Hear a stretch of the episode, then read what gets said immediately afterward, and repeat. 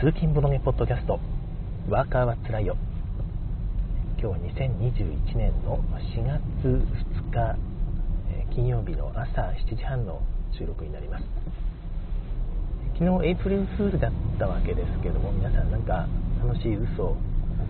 ついたり疲れたりみたいなことはあったでしょうか？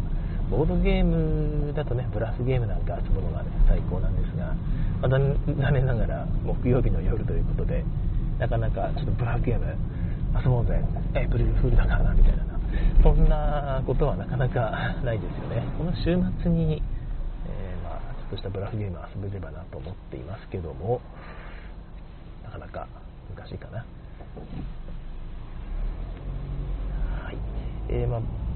エイプリルフールの中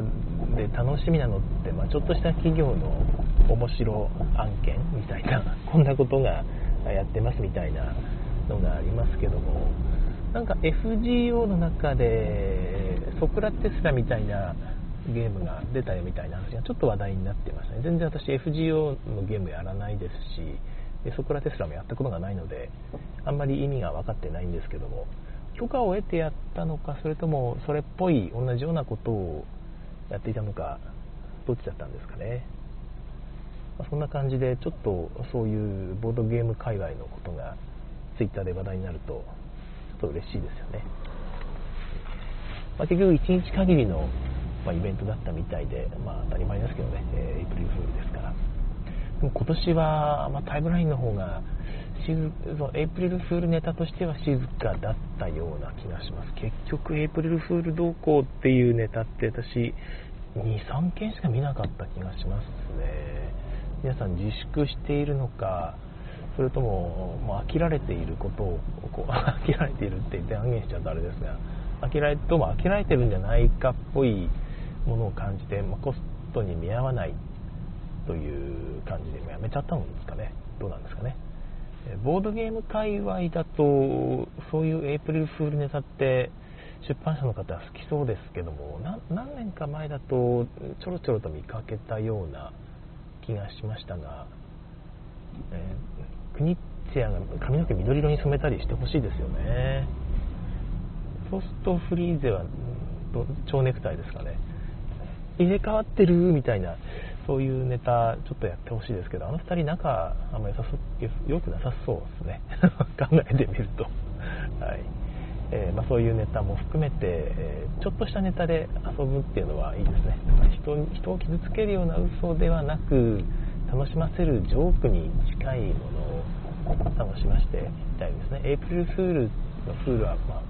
バカ者っていう意味なので、えー、4月バカという、ね、馬鹿げたジョークを楽しむ一日にしてみたいですね。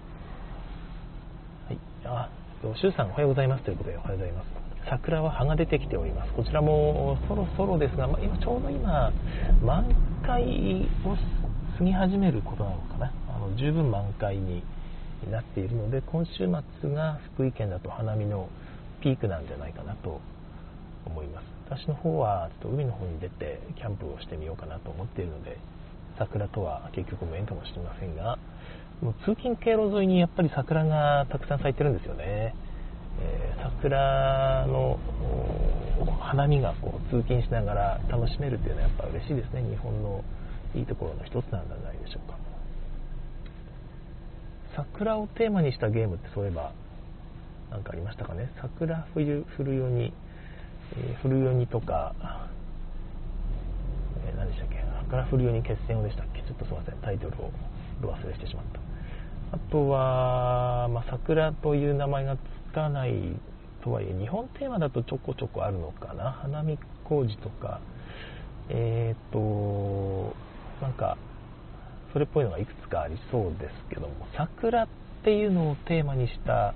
ボードゲームってそんなにないような気がしませんがないのではないですかね。その桜が咲いて花見をするとその桜が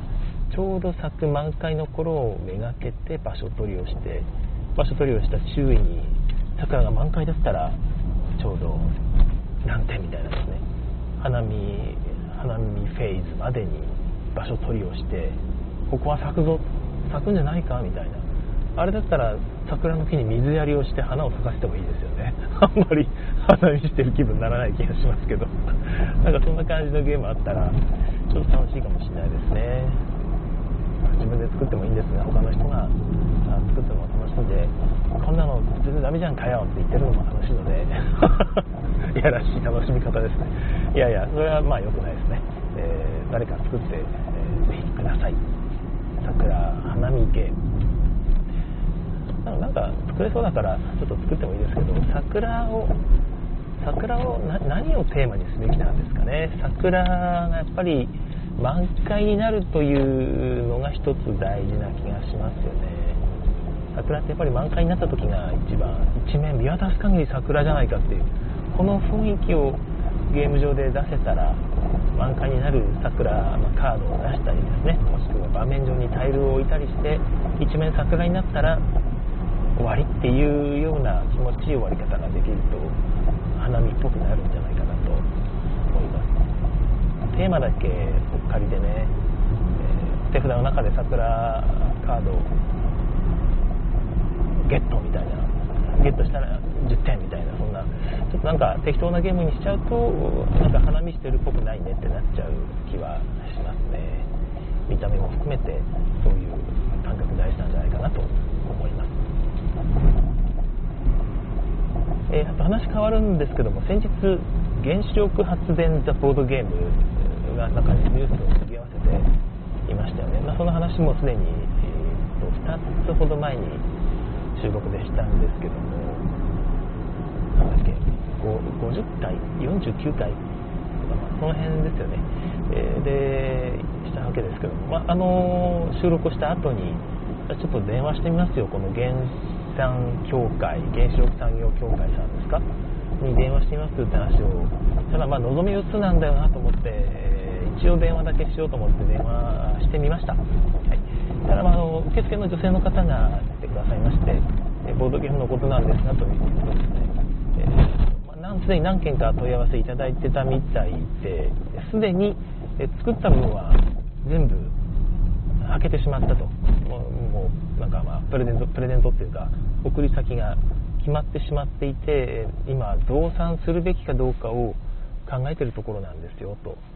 いうところでした。えー、ね、原子力発電ザボードゲームちょっとね欲しかったというか1回遊んでみたかったんですよね僕はレンタルでも全然良かったんですけどもそれも含めてないということで、えー、ただ、まあ、増産するとしたらその値段をいくらにするって話は一切なかったんですよね。だから多分無料配布したんだろうなと思うんですよ。まあ、なんかなんかの予算を使って何部か作って100部200部ぐらいですかね。その一瞬でなくなったっていうのは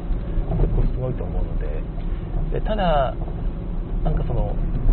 あそうか。でいくらかって話ではなくてで増産した場合にはご連絡差し上げますのでっていうことで連絡先をこのお伝えすることができました電話番号とメールアドレスですね。でその時に福井県だってことを伝えたらですねあ福井県なんですか？ってやっぱり福井県は原発でそこそこ有名ですからひょっとして原産協会って福井にあったり、えもうしないですかね？違うかそんなことはさすがにないか？まあそんな感じで福井県という言葉に結構反応していたりもしてですね、えー、まあ、ひょっとしたらなんか増産しますということが決定したら連絡いただけるかも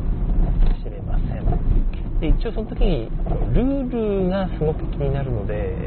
ルールブックの PDF なんかがありましたら、まあ、それを見るだけでもいいんですがとお伝えしたんですがあんまりピンときてなかったですね。ルルールみたいな。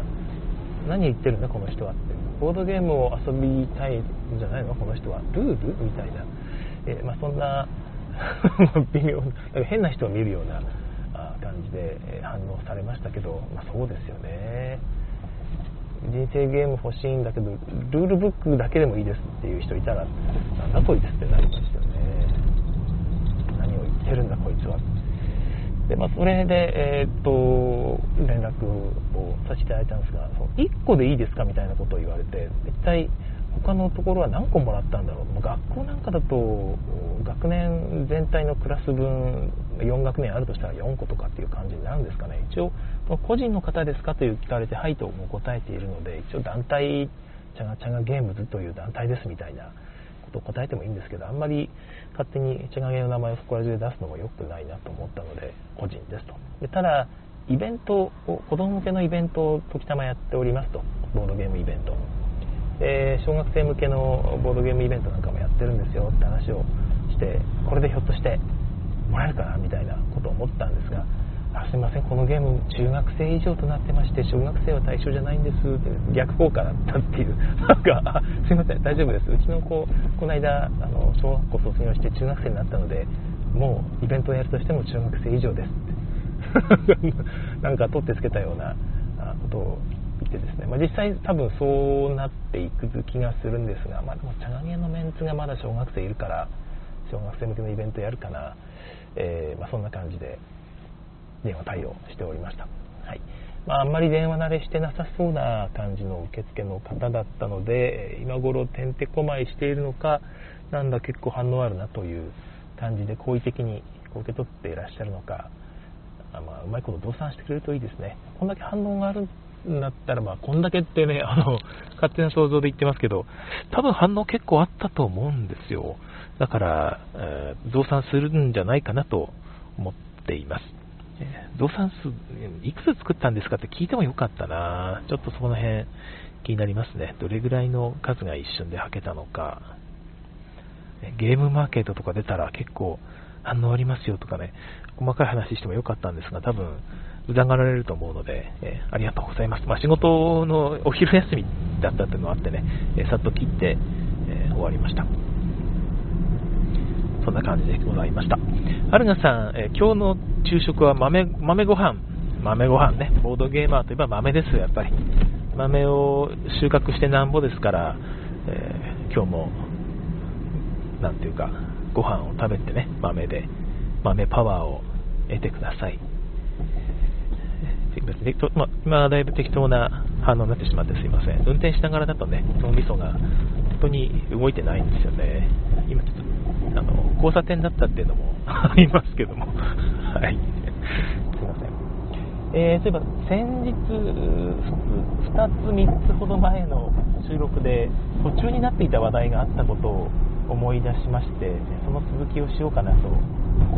いますあれですねあの映画を早送りで見る人みたいな記事ですねで映画早送りで見る人っていう話があるけどボードゲームもちょっと似たようなところあるよなということでしたね3つほど理由として挙げられていたうちの、まあ、1つはあれですよ何でしたっけ？えーと、量が多すぎると。映画の数が多すぎる。一つは作られる量の話もあるんだと思うんですが、あれですね、いわゆるサブスクで、えー、まあ、定期購読すると見放題になると。映画がこれだけ見放題になった時代っていうのはおそらくこれまでもなかったですよね。昔はレンタルで見てたのに今では見放題だからえ一個一個に対する姿勢がこう薄まっていると。でボードゲームに置き換えてみると、これは、まあ、数が多いっていうのももちろんそうだし、いっぱい買う人って結構いらっしゃるので、ゲーム会行ったらたくさんあるし、遊び放題ですよ。ゲームカフェ行けばね、今度はこれはそれで大量にゲームがあるから、まあ、ぶっちゃけゲームが遊ぶ、遊ぶという意味では、相当恵まれた環境にあるような気がしますよね。そうなってくると、一本一本に対して、早送りで見る、もしくはま早回しでやるとかの、まあ、とにかくプレイしたいんだ、1回プレイしたらそれでいいんだぐらいの勢いで、えー、薄まっていくっていうことは一つあるだろうなという話があったってことですね。で、2つ目の理由として挙げられていたのが、コスパを求める人が増えていると。あの記事で書かれていたのは、なんか話題作を次から次へと消費することで、僕はこの文化人だみたいな、教養を得たんだみたいな、いうような立場に立ちたい人がいると。なんか、まあ、サクッと成功だけ求めたいみたいな書かれ方をしていたんですが、まあ、そこはなんていうか飛躍しすぎな 気がちょっとしたんですけども、その笑顔を早まして見る人の話から、ね、人生の成功をサクッと得たい人がどうも若者たちにいるようだみたいな、まあ、そういう論調の記事だったので、まあ、それはなんていうか言い過ぎじゃねと読みながら思ったんですけども、まあ確かにコスパ求めるっていう空気はちょっとありますよね。だから、定額ってほどでもないですが、ボードゲーム会なり、ゲームカフェなり行くと、たくさんあるわけじゃないですか。で、まあ、新作も次から次へと出るわけじゃないですか。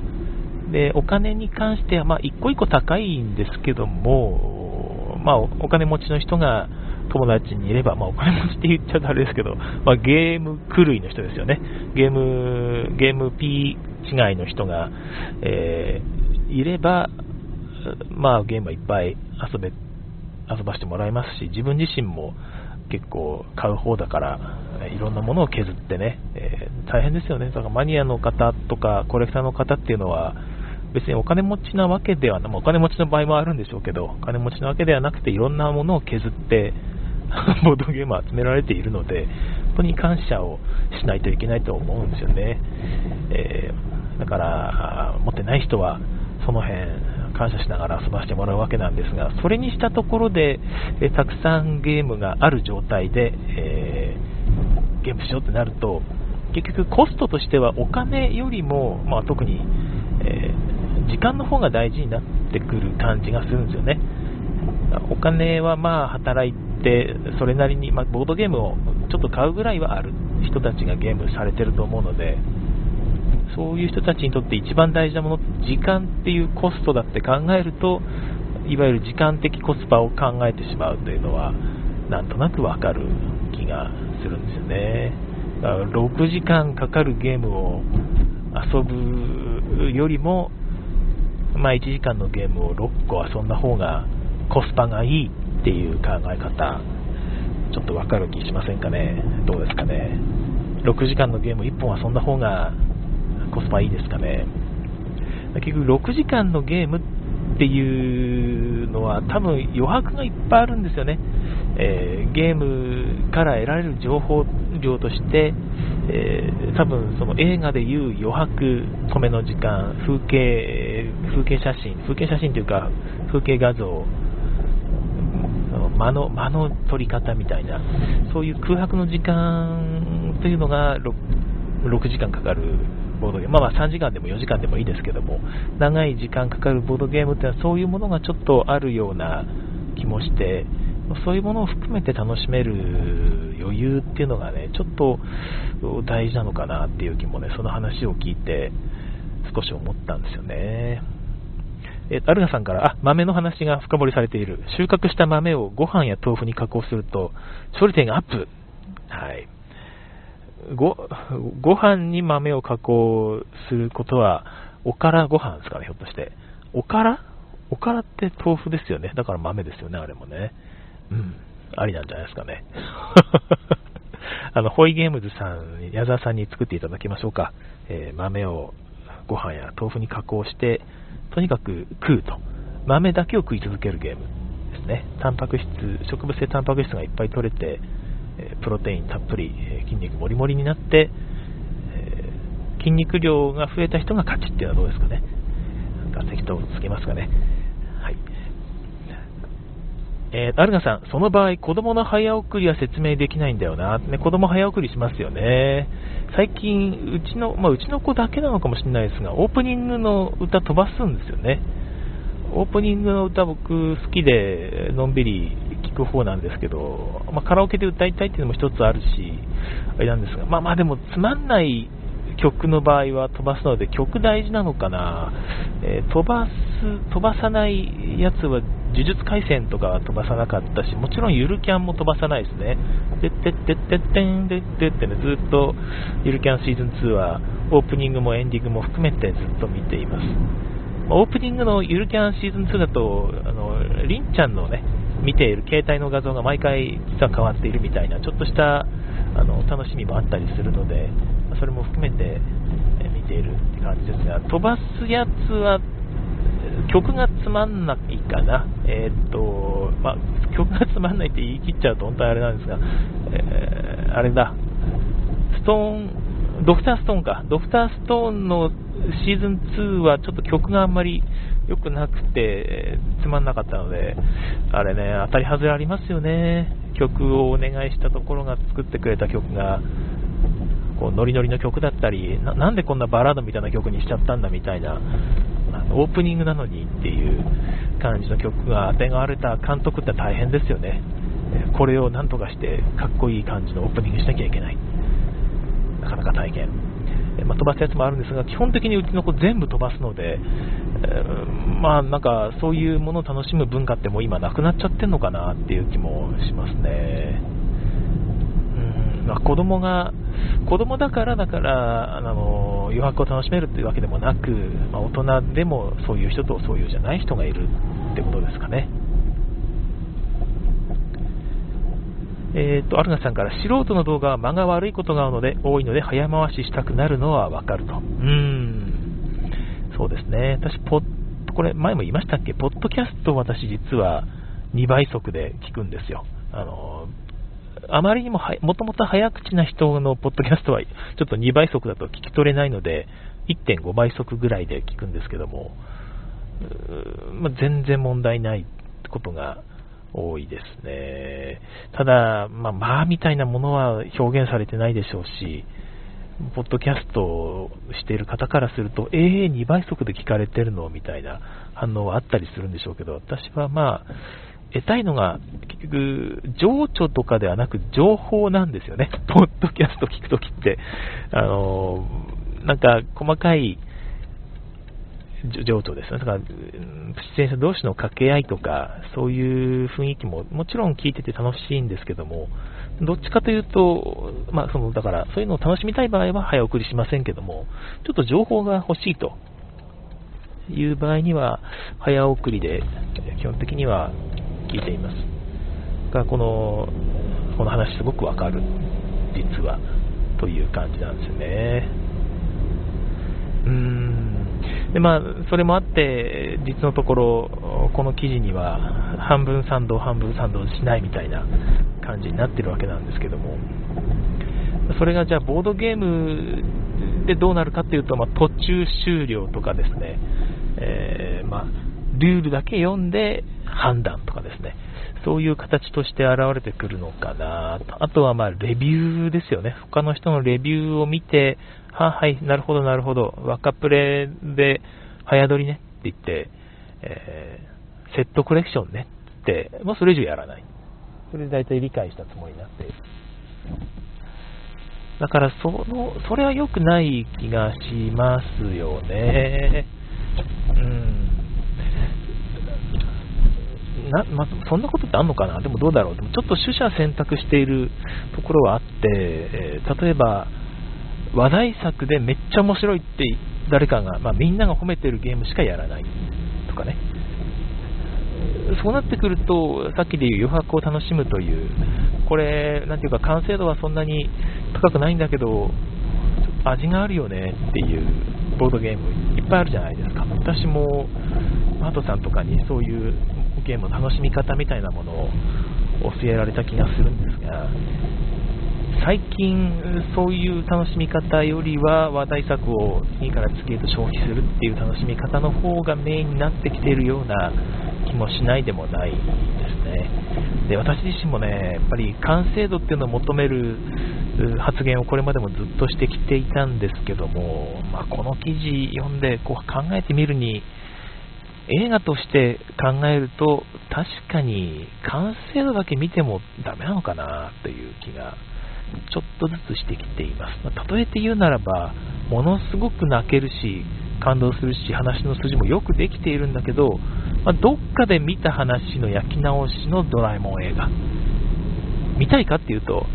うーん、別に見たくないかなっていう感じなんですよね。まあ、どっかで見た話、めっちゃよくできてるし、感動もするんだけど、まあ、どっかで見たような話なんだよなって、オリジナリティないんだよなって、しかもこれドラえもんだから、コンテンツ的にもオリジナリティってもう消費され尽くしてんだよなっていうような映画を、完成度が高いからという理由で見たいかというと、別に見たくない自分がいるんですよね。でそう考えると、同じようにボードゲームもですね、完成度だけじゃなくて、やっぱりちゃんとした味みたいなもの、それ、そのゲームならではの新規性みたいなのって、こう大事なんだなという気が改めてして、えー、きましたね。はい。えー、アルナさんから途中終了は時間がない時以外はしたことないな。はい、まあ、まあ、私もそうですね。あ、いや、ある、あるわ。やっぱ、時間がなくても、これ、もう大体分かりましたねって言って終わることがたま、たまにありますね。別になんか、私はそれで後悔はしてないんですけども、実際これ、あと、今なんだか、5ラウンド目なんだけど、あとこれ、残り5ラウンドもやるの完全に同じことの繰り返しで、ゲーム自体も、本当に子供向けってことがはっきり分かったねっていうようなことって結構あるんですよね。でそうなると、これ、この辺で終わっときましょうかって言われたときに、はい、分かりましたと答えることが多いですね。いや、最後までやりましょうってなる時もたまにありますが、まあ、それを最後までやったら、すごく何か変わったかというと、変わったことはほぼないですね。ただ、ま最後までやった方が満足感は高いですけどね。一応やりきったという感じなので、途中で終わっちゃうと、やっぱりちょっと消化不良感残るっていうのはあるかも。